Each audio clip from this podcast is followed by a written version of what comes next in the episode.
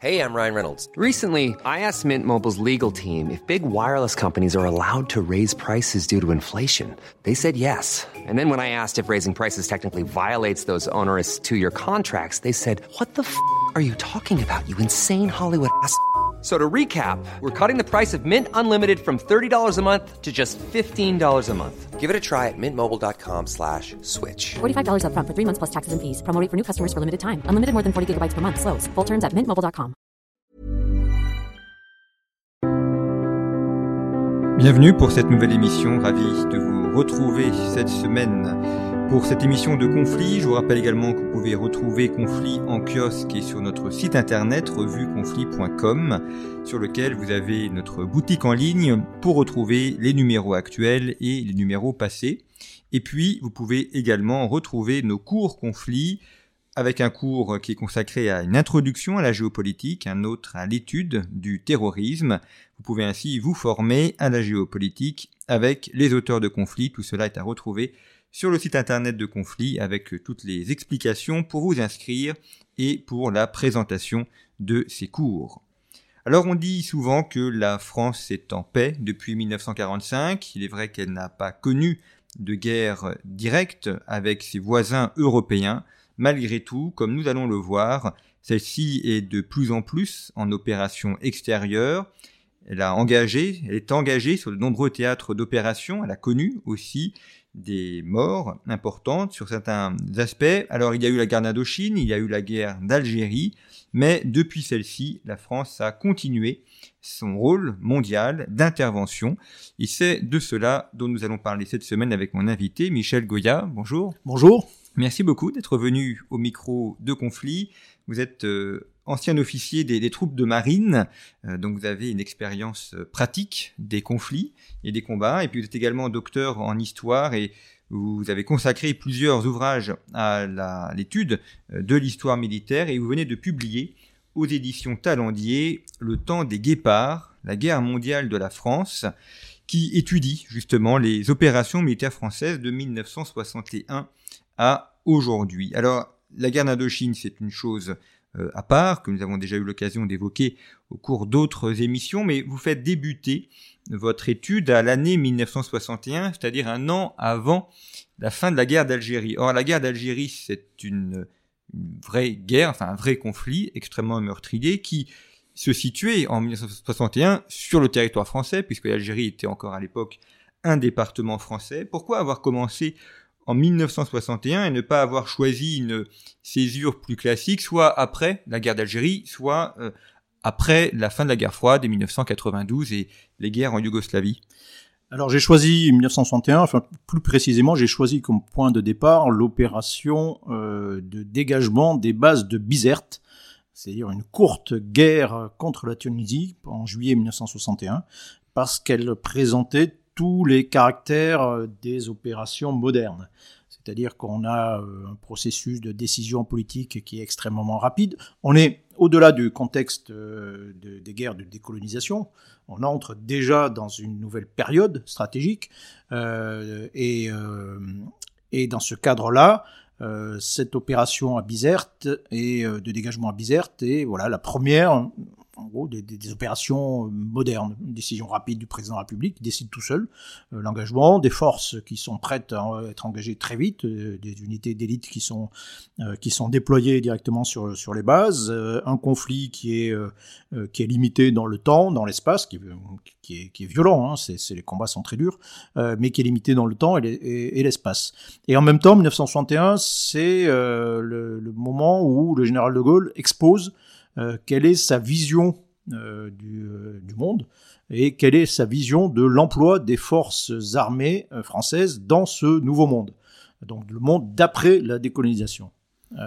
donc voilà, c'est le moment où on fait une sorte de, point de situation et il explique dans un discours, notamment un grand discours à, Strasbourg, devant de nombreux, de nombreux militaires quelle est sa, vision, quelle est sa vision des menaces? il dit voilà, maintenant, euh, nous sommes dans un nouveau monde. Euh, bon, l'empire, c'est fini.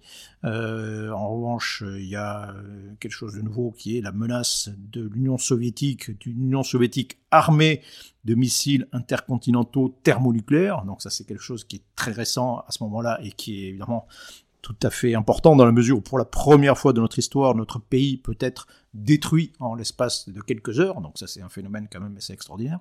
Euh, et, euh, et on va commencer à entretenir aussi des rapports nouveaux avec euh, bah, le reste du monde et notamment nos anciennes colonies.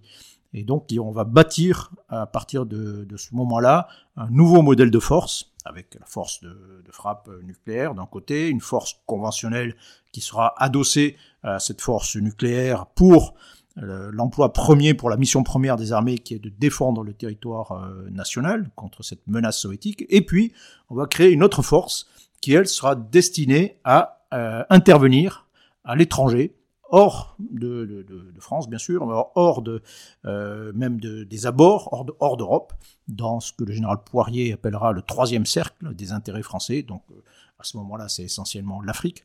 Et donc, on, crée une petite force d'intervention qui, à partir de la métropole française et euh, ou de bases euh, prépositionnées, euh, outre-mer ou en Afrique, ben, interviendra pour défendre les intérêts de la France dans le monde.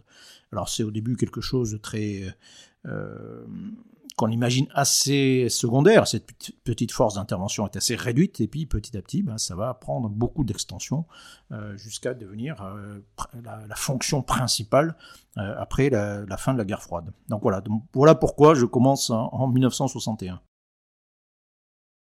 Est-ce que dans la, manière de faire la guerre, la manière de penser la stratégie militaire française, il y a une, une différence notable entre euh, les années 1962-1991 et euh, ce que l'on connaît donc depuis la fin de la guerre froide et le fait que ce soit un autre type d'engagement, qui ait plus aussi la menace euh, de l'Est, même si ça revient un petit peu aujourd'hui avec l'Ukraine.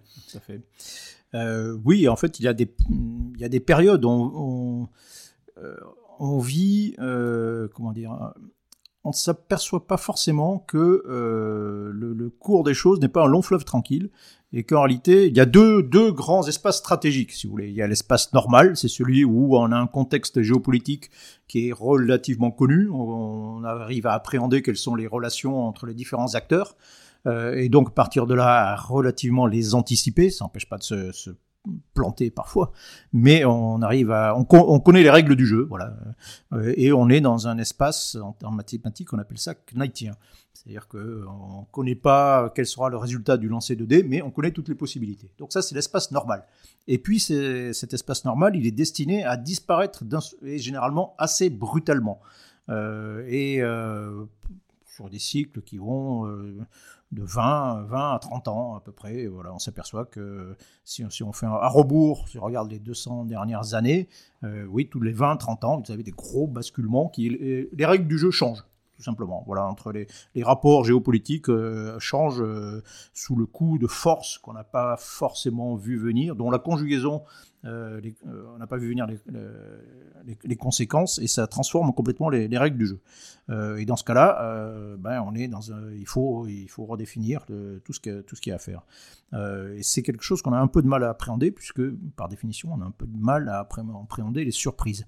Euh, et euh, dans ce cadre-là, le modèle que je décrivais, le modèle gaulien, euh, avec deux emplois, enfin deux hypothèses d'emploi privilégiées pour les forces. Première, c'est dissuader l'Union soviétique de nous, envahir et protéger le territoire national. La deuxième, c'était l'intervention extérieure, des petites interventions extérieures essentiellement en lien avec nos anciennes colonies africaines. Euh, et, euh, et ce modèle-là, euh, bah, finalement, il se trouve mis en échec. Alors, il, connaît des anomalies. Hein. au Tchad en 69, on se trouve confronté à une situation où euh, bah, on nous demande plus de faire une petite intervention ponctuelle de quelques jours, hein, euh, mais de mener une guerre, ce qu'on appelle une guerre de contre-insurrection longue de plusieurs années contre une organisation armée puissante. Euh, c'est pas prévu dans le modèle. ce qui est intéressant, c'est pourquoi c'est pas prévu? C'est pas prévu parce qu'on ne veut pas. C'est pas parce que c'était pas euh, possible de l'anticiper. C'était même assez logique de l'anticiper que ça, arriverait, mais on ne veut pas le faire après la guerre d'Algérie. c'est quelque chose qu'on a un peu refoulé, mais on le fait. Donc on résout cette anomalie, on va mener cette guerre au Tchad pendant trois ans et on va la mener plutôt bien. Euh, et puis vous avez une autre anomalie dans les années 80, c'est la guerre souterraine contre l'Iran. Euh, c'est la guerre sous le seuil que l'on mène contre l'Iran, qu'on n'a pas vu venir. On ne voit pas venir euh, qu'un pays comme, l'Iran peut nous attaquer de manière indirecte, peut organiser des, attentats en France via des organisations armées libanaise, euh, nous attaquer au Liban, etc. Et donc il mène une guerre souterraine que, que l'on perd, euh, il faut le dire clairement, mais qui ne remet pas en cause à ce moment-là complètement le modèle. La vraie rupture, comme en science, hein, on parle de césure épistémologique, quand un modèle scientifique euh, n'explique plus, euh, n'arrive pas à expliquer un phénomène euh, nouveau. Là, le phénomène nouveau, c'est bah, la, la, guerre du Golfe, en fait, précisément. C'est-à-dire que là, d'un seul coup, en 1990, vous avez un pays, l'Irak, qui envahit le Koweït, et les États-Unis montent une coalition pour libérer le Koweït et punir l'Irak, d'une certaine façon. C'est quelque chose qui aurait été inconcevable quelques années plus tôt, voire, voire même à ce moment-là, quelques mois plus tôt. Euh, jamais les États-Unis n'auraient eu la liberté d'action qu'ils ont eue au niveau diplomatique, ne serait-ce qu'au Conseil de sécurité.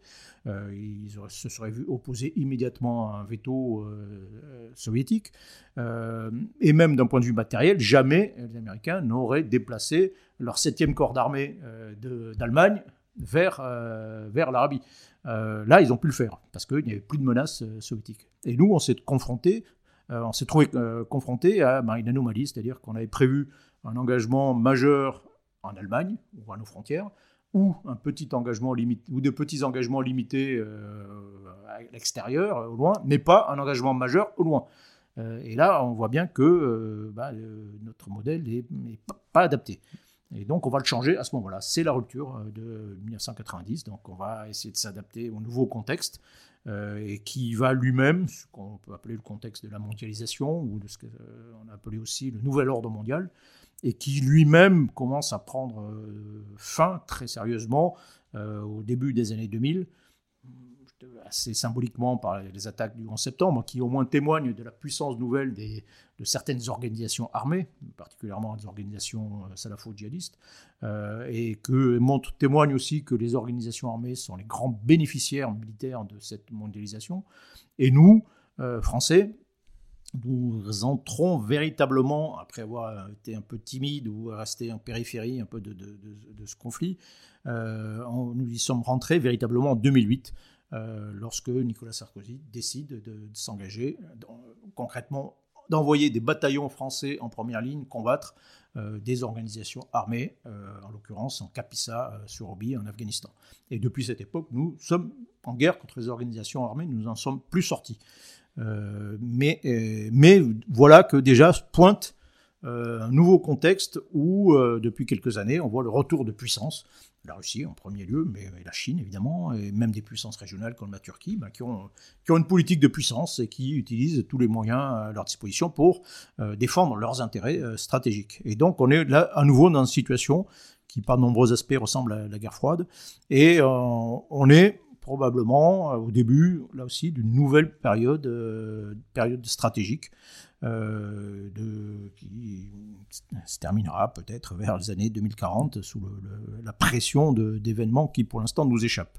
Vous évoquez la, contre-insurrection, c'est un, sujet sur lequel euh, il y a beaucoup de réflexions stratégiques sur la manière de mener une opération de contre-insurrection. On a l'impression qu'on n'a jamais vraiment trouvé la solution, que c'est un petit peu le passage obligé, euh, un peu la tarte à la crème stratégique, mais qu'en fait, il y, a, un différentiel entre celui qui défend son territoire et qui veut chasser une armée étrangère et l'armée étrangère euh, aussi bien fondée que soient ses arguments qui de fait euh, ne défendant pas sa terre est en situation plus fragile euh, que celui qui veut le chasser. Oui, alors peut faut parler de contre-insurrection moderne, on va dire, hein, c'est-à-dire post, post-période coloniale. Euh, d'un- c'est un contexte qui est très différent, même militairement, de la guerre d'Algérie ou, euh, ou la guerre d'Indochine. Euh, c'est-à-dire que nous intervenons dans un pays euh, étranger, euh, pays souverain étranger, qui euh, généralement nous appelle à l'aide pour lutter contre une organisation, une ou plusieurs organisations armées. C'est ça le, schéma euh, fondamental. Euh, alors que ce soit actuellement au, Sahel, au Mali euh, en particulier, depuis de- 2013, mais c'était le, cas de certaine façon aussi en Afghanistan, c'était euh, le cas au Rwanda, euh, avec l'opération Norwa, euh, ça a été le cas à plusieurs reprises au Tchad, hein. donc on nous appelle, un État nous appelle, nous dit voilà, je suis en difficulté face à des organisations armées, aidez-nous à lutter contre cette organisation armée.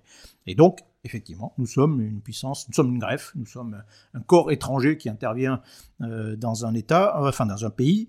Euh, si nous intervenons, c'est par principe parce que l'État qui nous appelle à l'aide est faible. Euh, sinon, il- il- s'il Ah était oui, capable de résoudre le problème lui-même, il le ferait. Mm. Euh, et s'il est faible, c'est généralement, euh, s'il est plus faible que les organisations qui le combattent, c'est que souvent, il y a quand même de bonnes raisons, euh, des raisons structurelles beaucoup plus que conjoncturelles. Alors ça peut arriver, quand on intervient euh, en 1983, on intervient au Tchad, donc le gouvernement de, tchadien de l'époque euh, nous appelle au secours, il est menacé par une autre faction tchadienne euh, et appuyé par euh, la Libye. Euh, et il nous appelle au secours. Et donc, on l'aide, on n'intervient pas directement, on l'appuie avec nos moyens, nos moyens aériens, on conseille, on met une force de dissuasion terrestre au milieu du, Tchad, etc. Et ça, ça réussit. Cette, euh, cette mission-là réussit, et- mais elle réussit en grande partie parce que cette faction tchadienne ennemie se rallie au gouvernement tchadien et les deux euh, réussissent euh, un, peu, avec notre aide, mais quand même très largement tout seul, à vaincre la- l'armée libyenne. Parce qu'on est sur quelque chose qui est, au moins militairement, qui est solide. Dans tous les autres cas, ben, on, s'appuie sur, sur quelque chose qui est faible, et qui est faible et souvent corrompu. Euh, et nous, nous nous faisons... euh, alors si en plus euh, nous intervenons, mais sans intervenir directement, comme ça a été souvent le cas, en disant non, mais il faut pas, il faut pas s'engager directement au combat. Euh, C'était à partir de 1980, euh, on ne s'est plus, on n'a plus engagé de bataillon français directement au combat en première ligne euh, jusqu'en 2013. hein. Euh, Donc il y a une grande période où on fait de l'appui, on aide, on soutient d'autres formules, euh, d'autres forces locales, interafricaines, euh, missions Nations Unies, missions européennes, etc. Et globalement, ça marche pas très bien. Et ça marche pas très bien parce que, et j'y reviens, parce qu'on est sur des, des- des- des États qui ont des problèmes, et c'est typiquement le cas du Mali, hein, qui ont des problèmes structurels quoi, de, de corruption, euh, des États qui sont déliquescents, euh, et c'est pas euh, C'est notre pas de l'armée, ça. voilà, notre, on peut faire ce qu'on veut, mais avec notre armée, on peut combattre euh, les ennemis, on peut leur donner des coups, mais on ne s'attaque pas euh, euh, au pro, au- ce qui fait que ces ennemis existent. Mm. Euh, on combat des gens qui sont euh, plus souvent des volontaires, hein, des rebelles, qui sont volontaires, qui, qui acceptent de prendre les armes pour lutter contre, euh, contre un État et contre nous. Euh, et s'ils prennent les armes euh, et qu'ils prennent des risques, euh, c'est quand même, il faut quand même qu'ils aient quelques, quelques raisons. Et, euh, nous, on peut, tourne autour du, pot et on- n'arrive pas à, on a beaucoup de mal à s'attaquer à ces raisons en fait. On peut s'attaquer aux symptômes, on peut gagner, on gagne toutes les batailles, hein, euh, pratiquement. Euh, mais euh, voilà, s'attaquer aux problèmes de fond, c'est beaucoup plus difficile. Le- vous évoquez le Tchad, d'une manière ou d'une autre, ça fait 40 ans qu'on y est. Est intervenu en 1983. Même avant. Euh, Même un petit peu. Ouais, et On y est les... quasiment depuis, de manière presque ininterrompue depuis l'indépendance. Est-ce que, justement, quand on, quand on parle de guerre, il y a, il y a un début, il y a une fin. On doit pouvoir dire si on a gagné ou perdu la guerre. En tout cas, la guerre est terminée. Oui. Euh, on a l'impression que dans ces guerres qui courent depuis 1960, hormis peut-être la Yougoslavie où on est parti, mais enfin, la situation n'est pas complètement réglée, mais on a l'impression d'une guerre sans fin et d'une guerre où on peut jamais dire c'est terminé. Euh, L'Afghanistan, il n'y a plus de troupes françaises, mais enfin la situation n'est pas résolue. En Afrique, euh, on est en train de partir, mais enfin on voit bien que la situation n'est pas non plus euh, calme. Donc, euh, est-ce que c'est la, la, guerre perpétuelle et, et, finalement une armée qui n'est plus vraiment une armée, mais qui est une sorte de force de police ou de maintien de l'ordre à un stade plus grand que le fait d'habitude de la police et, et pour l'étranger alors je parlais pas de police, je dirais, je comparais ça plutôt à des pompiers. Mmh. Euh, mais oui, alors globalement, il y a deux emplois euh, possibles de la force, la force légitime, hein, selon, euh, selon, Weber. Euh, c'est la guerre et la police. La guerre, c'est un affrontement politique euh, où on désigne un ennemi euh, politique, et en désignant un ennemi, on lui donne un certain statut hein, euh, d'équivalent, et à qui on essaie d'imposer sa volonté. Euh, dans la majorité des cas, ça se termine par une négociation, une capitulation. Dans une minorité de cas, ben, on estime que l'ennemi en question est, est neutralisé et qu'il ne constitue plus une menace véritable c'est à peu près les fins. La police, c'est autre chose. La police, c'est. Euh, euh il n'y a pas de, statut d'équivalence, on ne désigne pas un ennemi. Il y a. Euh, faire une action de police, c'est essayer de maintenir la sécurité, c'est essayer de maintenir l'ordre au sens large, et en, en, essayant de neutraliser tous les contrevenants à l'ordre, les criminels. et ça, c'est une mission perpétuelle. Bon. Et le problème que l'on a, euh, c'est effectivement dans comment terminer une guerre. Euh, comment terminer une guerre actuellement.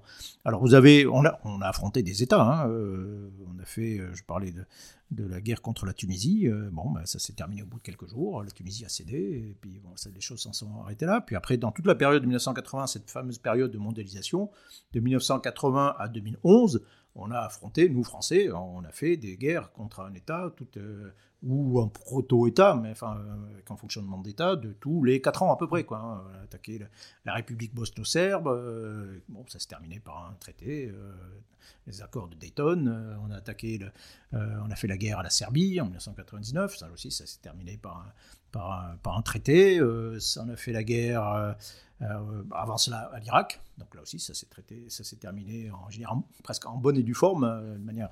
Euh, et puis la dernière, c'était la guerre contre la Libye du régime Kadhafi, qui s'est terminée par la disparition de l'ennemi, en l'occurrence, ce qui est un cas assez rare. puis surtout, mais surtout en réalité, nous menons des guerres contre des organisations armées, donc des, des guerres contre-insurrection, pour simplifier.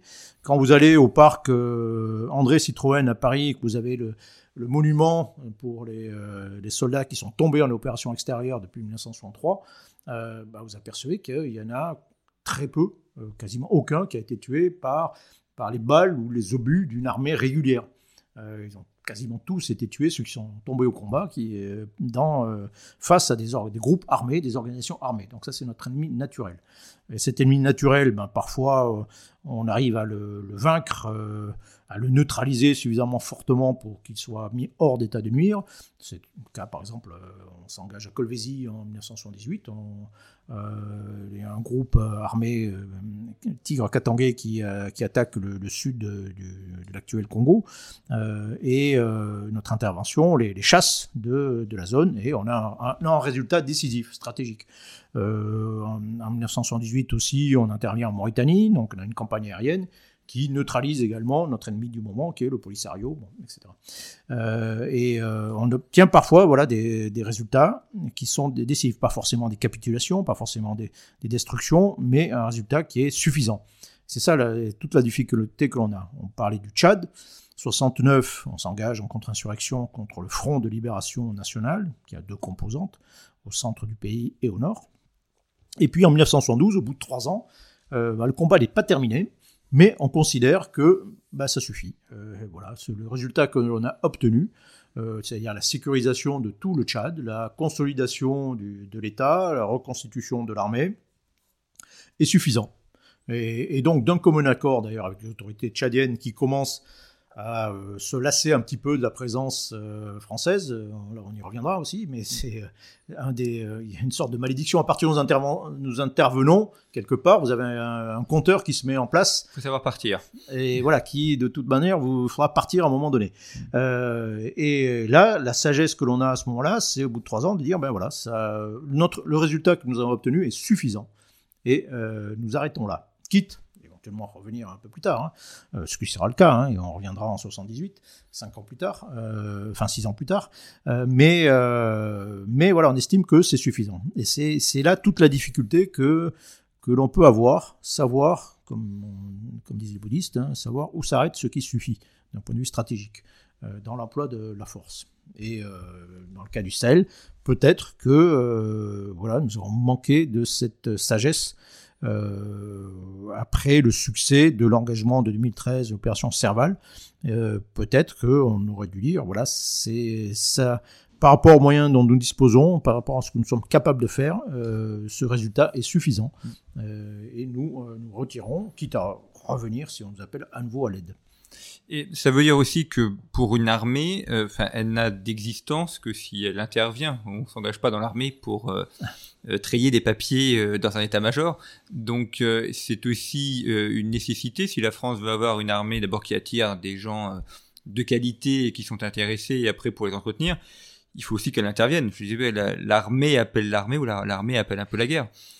Oui, alors pas, on fait, pas la guerre, on fait pas la guerre pour faire plaisir aux soldats. Hein, mais euh, euh, mais euh, le fait est que une armée professionnelle, c'est une armée de volontaires, de volontaires à venir, de volontaires à rester.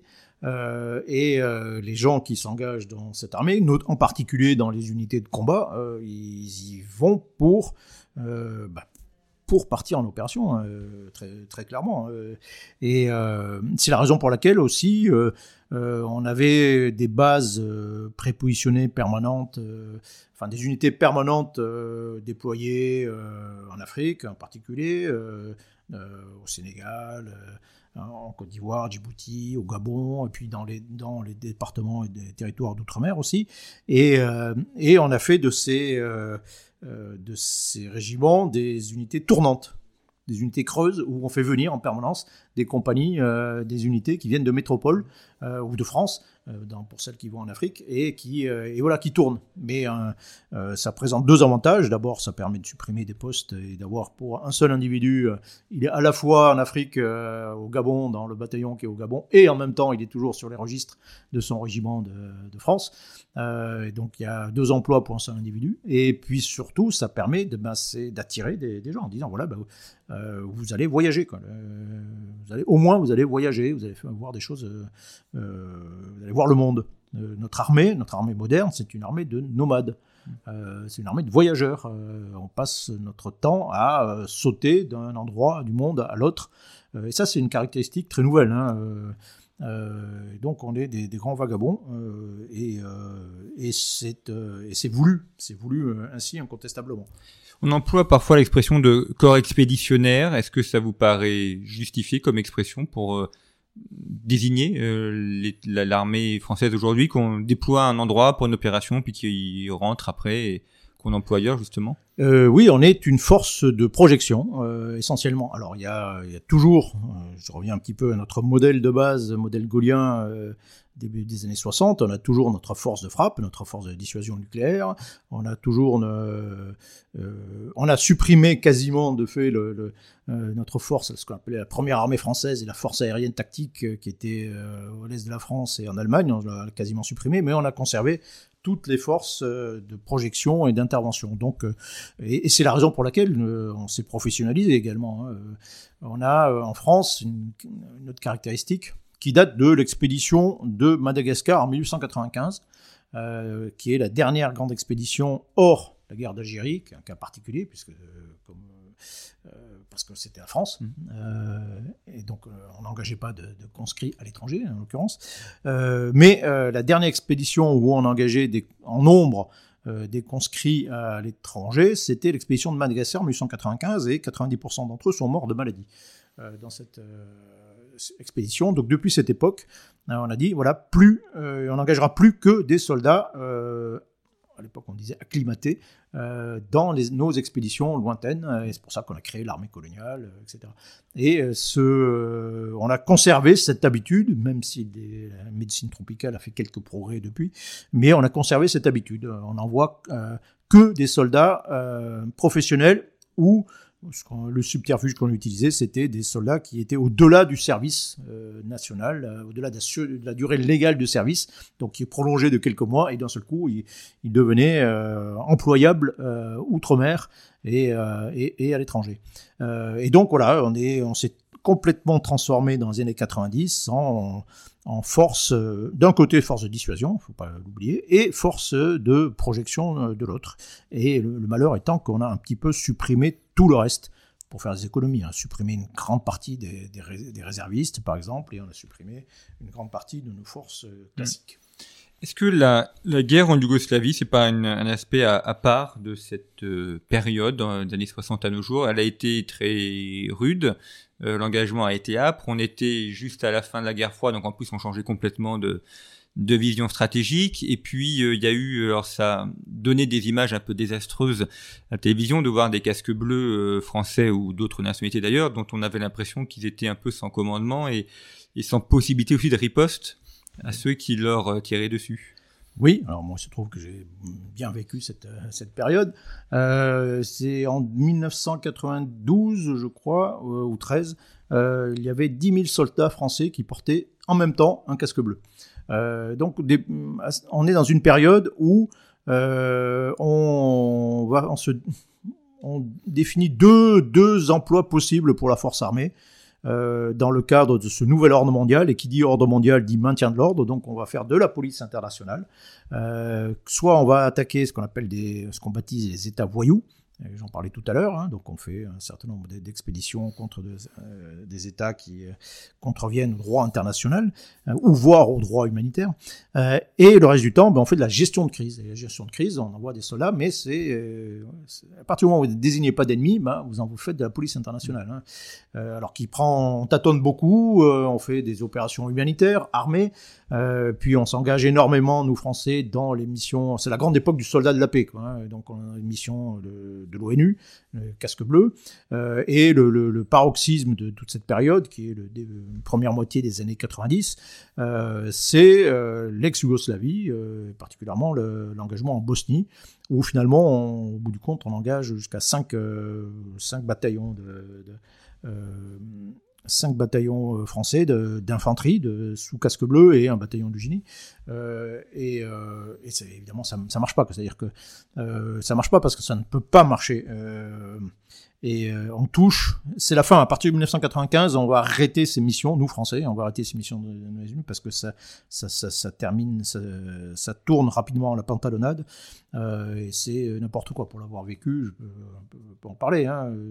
C'est euh, quand vous êtes à, Sarajevo. Euh, euh, dans le, vous gardez l'aéroport de Sarajevo. L'aéroport de Sarajevo était tenu par les Nations Unies et les Serbes, les bosno-serbes qui encerclaient la ville, euh, avaient avait accepté que l'aide humanitaire transite par cet aéroport à une condition, que euh, l'on empêche les habitants de s'enfuir. Et donc, une des missions des soldats français qui gardaient cet aéroport, c'était d'empêcher les gens de fuir la ville. L'aéroport est à l'ouest de la ville, et le soir, euh, bah, vous avez des soldats français qui, étaient le long de, cet aéroport et qui repoussaient des gens, des, familles qui arrivaient, qui essayaient de s'échapper de, de, la ville qui était assiégée, qui recevait des centaines d'obus euh, euh, chaque jour dessus, qui étaient snipés, ou qui faisaient des centaines et des, des milliers de morts. et voilà, on les repoussait, on les repoussait à l'intérieur. Non, vous ne pouvez pas partir de, la ville. Euh, et la deuxième partie de la mission, c'était lorsque ceux qui arrivaient à malgré tout passer le cordon, essayer de franchir, euh, la plupart d'entre eux se faisaient, on appelait ça sniper, se faisaient tirer dessus par les, tireurs d'élite sterbe qui étaient dans l'axe de, la piste. Et il fallait retirer les corps avant que euh, les, les, avions n'atterrissent. Euh, et euh, voilà, voilà le genre de mission que l'on peut avoir. Des missions, euh, moi je me suis retrouvé aussi à on me dit voilà vous allez vous interposer entre eux les Serbes ont accepté de d'arrêter leur offensive leur attaque mais à condition qu'on vienne s'interposer. Bon, on nous envoie on s'interpose entre Bosniaques et bosno-serbes. Mais et en fait qu'est-ce qui se passe? C'est que les bosno-serbes s'en vont ils retirent leurs troupes, et nous, on maintient la, position à leur place. En réalité, on fige la situation à leur place, on fait le, boulot, et ce qui leur permet, eux, d'attaquer par ailleurs. Et donc, voilà, il y a une instrumentalisation de, des soldats à des fins diplomatiques, mais qui viraient très largement à l'absurde, et qui, au bout du compte, d'ailleurs, nourrissaient en partie la guerre, hein, très largement. Et donc, on y a mis fin, en 1995, euh, on, voilà, on a dit, bon, maintenant ça suffit. Euh, les opérations de maintien de la paix, ce n'est possible que lorsqu'il y a déjà la paix. Euh, et donc, on va commencer par établir la paix.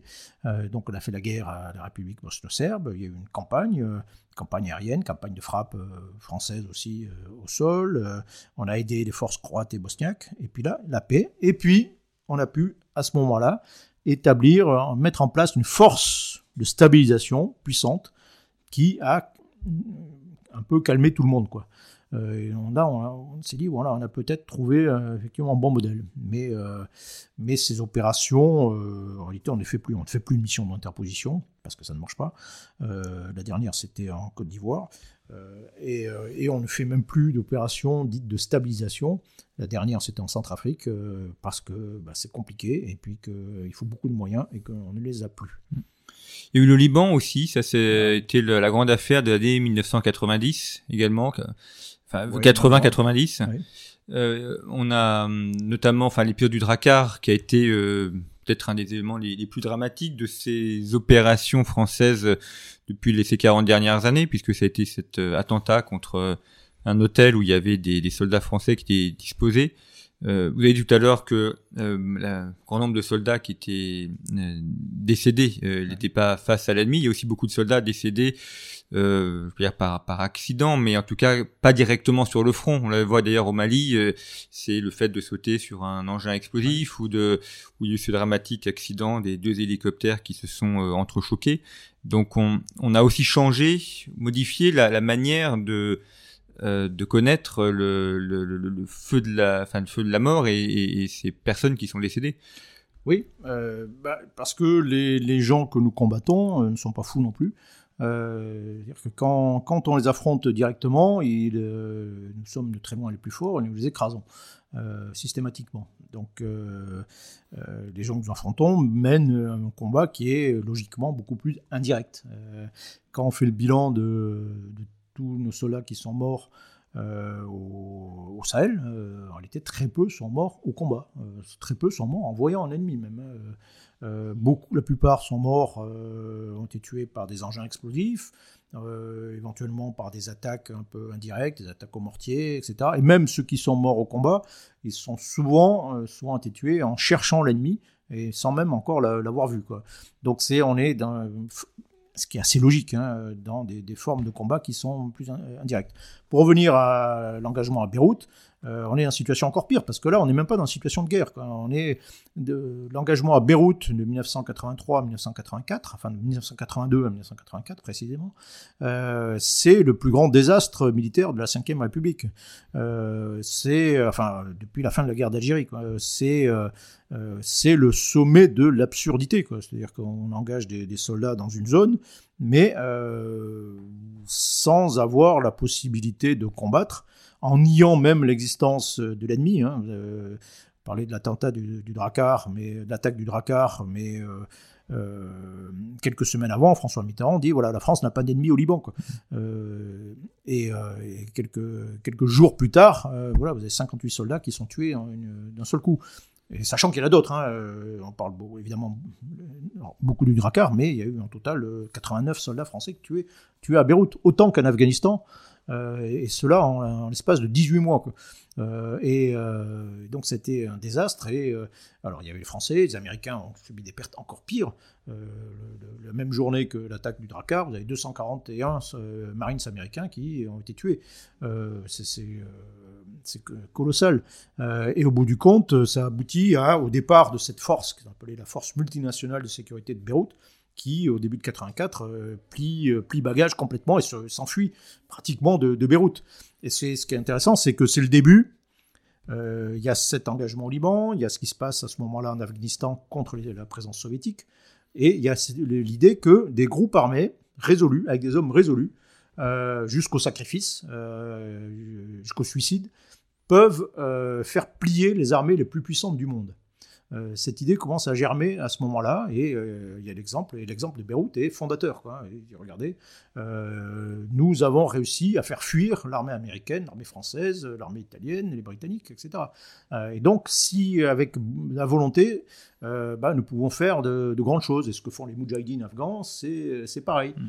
Euh, et donc c'est le début de ce que certains appellent la révolution arabe dans les affaires militaires, hein. donc le début de cette, croissance des organisations armées, du développement euh, du, djihadisme armé, en disant voilà, nous pouvons, euh, nous avons les, moyens de faire plier les, armées les plus puissantes du monde. Et de fait, les Américains ont plié en pas mal d'endroits, le Vietnam, l'Afghanistan, l'Irak, c'est pas non plus un succès. On a l'impression que le plus fort n'est pas forcément celui qui gagne.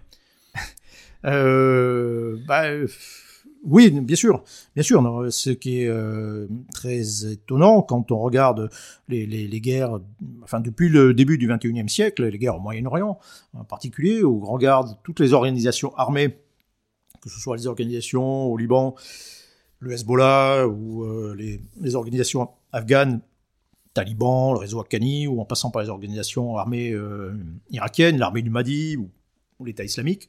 Euh, combien de ces organisations armées ont été détruites par les, coalitions euh, qui, qui, se sont déployées, euh, coalitions militaires en Irak, c'était peut-être 80% du budget militaire mondial. Euh, jamais il y a eu autant de concentration de puissance théorique.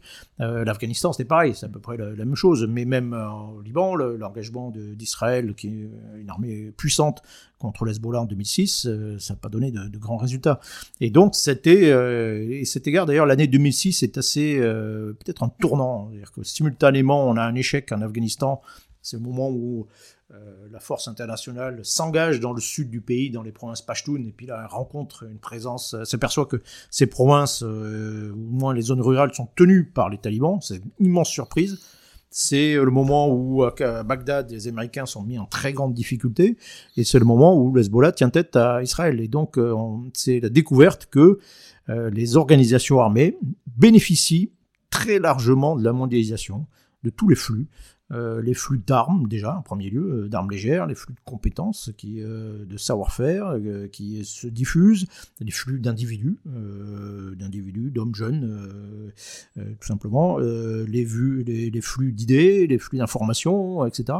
Et qui ont solidifié des, organisations armées locales avec une idéologie forte et qui sont capables de tenir tête à des armées puissantes sur le papier, euh, mais qui ont de grandes fragilités. On disait tout à l'heure, on intervient à l'étranger, euh, alors que ces organisations sont euh, locales, permanentes, sur place, elles fonctionnent comme, un peu comme des anticorps face à des greffes, et puis parce qu'on est aussi très sensible aux pertes, aux pertes humaines, ce qui nous impose de très très fortes contraintes que ces organisations n'ont pas. Et donc oui, c'était le début de la Grande Guerre mondiale contre les organisations armées, une guerre qui continue toujours. D'autant que nous avons peu d'hommes et que engagés et qu'on intervient sur des territoires qui sont très grands. donc euh, tenir un territoire aussi vaste, c'est demeure un exploit. Euh, oui, mais on n'est plus capable de tenir un terrain. C'est-à-dire que euh, on a une armée qui, euh, il y, y, avait un roman de science-fiction qui s'appelait L'homme qui rétrécit, de Richard Matheson des années 60, des années 50. Et, et là, c'est pareil, on a des armées qui rétrécissent en permanence. Euh, en, lorsque on a décidé de professionnaliser euh, complètement euh, l'armée française euh, au milieu des années 90, c'était avec l'idée d'avoir beaucoup plus de forces projetables que pendant la guerre du Golfe. La guerre du Golfe, on a déployé 15 000, 16 000 soldats en, en, Irak. On a dit non, c'est beaucoup trop peu pour une puissance contre la France. On va se professionnaliser complètement et on sera capable d'en déployer 60 000. Bon, eh bien, 50 ans, oui, 50 ans plus tard, euh, non je dis des bêtises, 30 ans plus tard, euh, on, est toujours à 15 000 mmh. euh, déployables parce que bah, nos budgets ont diminué, parce que nos budgets ont été absorbés par des, le financement de, de, machines très sophistiquées, très, très chères. Et au bout du compte, on n'a plus que de toutes petites armées, enfin l'armée occidentale et l'armée française en particulier, qui est toute petite. Euh, et qui est, euh, bonne, hein, qui a de grande qualité, qui a des, bons équipements, mais qui est toute petite. Et donc, quand on est armée toute petite, on ne peut pas occuper le terrain.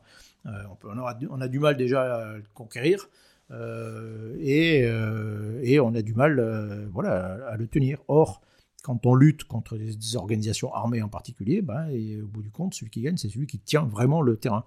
et nous, on n'est plus capable de faire. On est capable de frapper, on est capable de faire des raids, on est capable de, de donner des coups. On est capable de faire l'opération Serval, mais c'est une opération qui, au bout du compte, en volume, est relativement limitée euh, face à un adversaire qui n'était pas non plus une superpuissance militaire. On a combattu entre 3 et 4 000 euh, combattants légers en face de nous. Euh, donc ça, oui, on est capable de le faire, mais voilà, on atteint très largement les, limites de ce modèle. Donc finalement, en dépit de, des évolutions du matériel, l'homme reste essentiel à la guerre. Bah, il est même, c'est l'élément fondamental pour être, c'est, pouvez tourner le problème dans tous les sens. Euh, vous pouvez même avoir les, les, armements les plus sophistiqués de la Terre. Euh, si vous n'avez pas les individus à la fois compétents et, euh, courageux pour les utiliser, ça ne sert pas à grand-chose. Hein. ça même ça, sert strictement à rien. donc il y a un aspect tout à fait évidemment qualitatif, puis il y a un aspect un peu oublié qui est aussi quantitatif. Quoi, hein. besoin aussi de, soldats. On demandait à un, un Marines américain pendant la guerre de Corée de quoi les, les troupes euh, l'armée américaine avait besoin pour euh, gagner la guerre, et il répondait des Marines, des Marines et encore des Marines. Hmm. Euh, bah, oui, on a besoin de soldats et on a besoin de.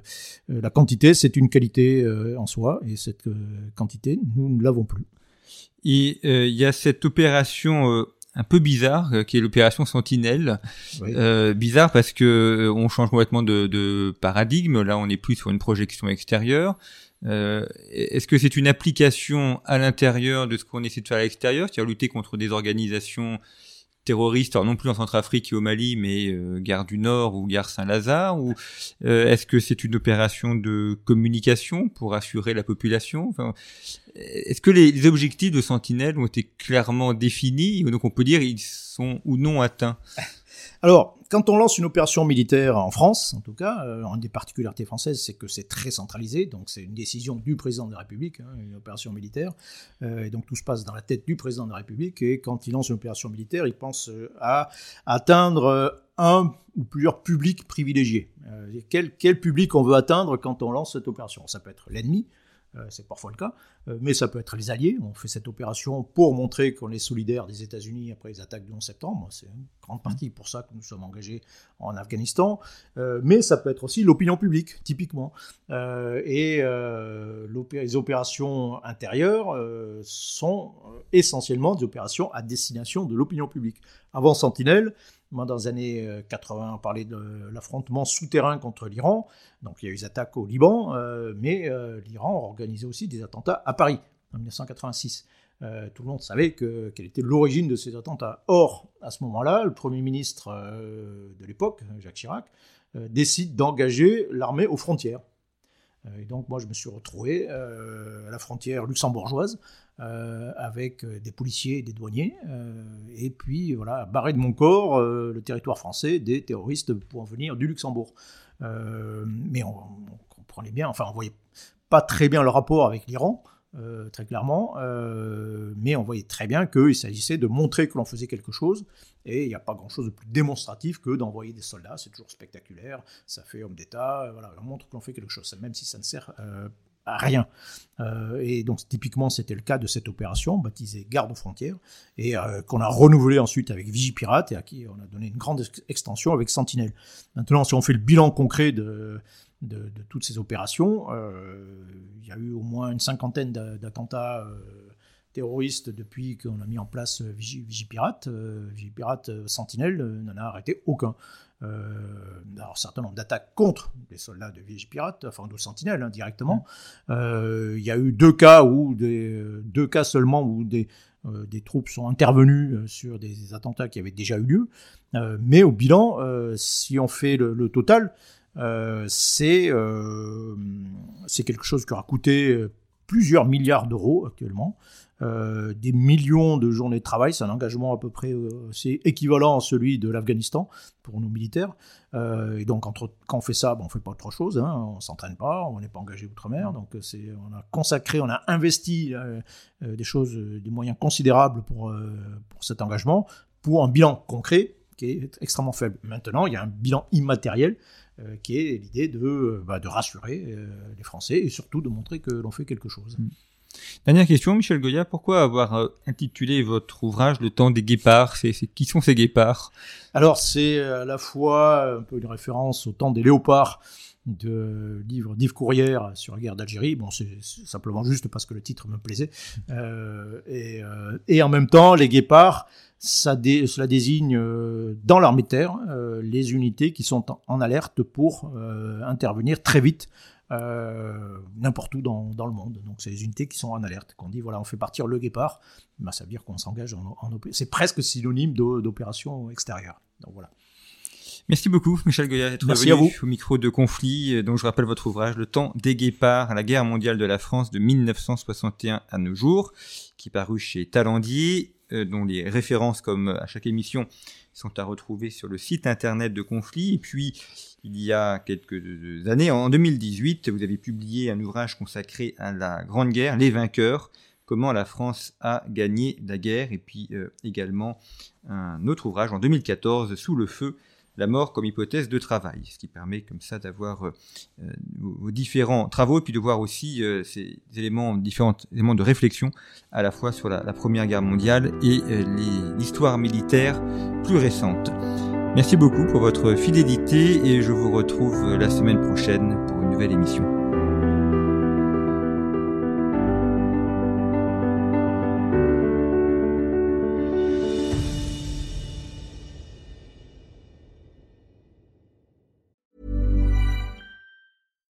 Deserves the best, and there's no better place to shop for Mother's Day than Whole Foods Market. They're your destination for unbeatable savings, from premium gifts to show-stopping flowers and irresistible desserts. Start by saving 33% with Prime on all body care and candles. Then get a 15-stem bunch of tulips for just $9.99 each with Prime. Round out Mom's menu with festive rosé, irresistible berry chantilly cake, and more special treats. Come celebrate Mother's Day at Whole Foods Market.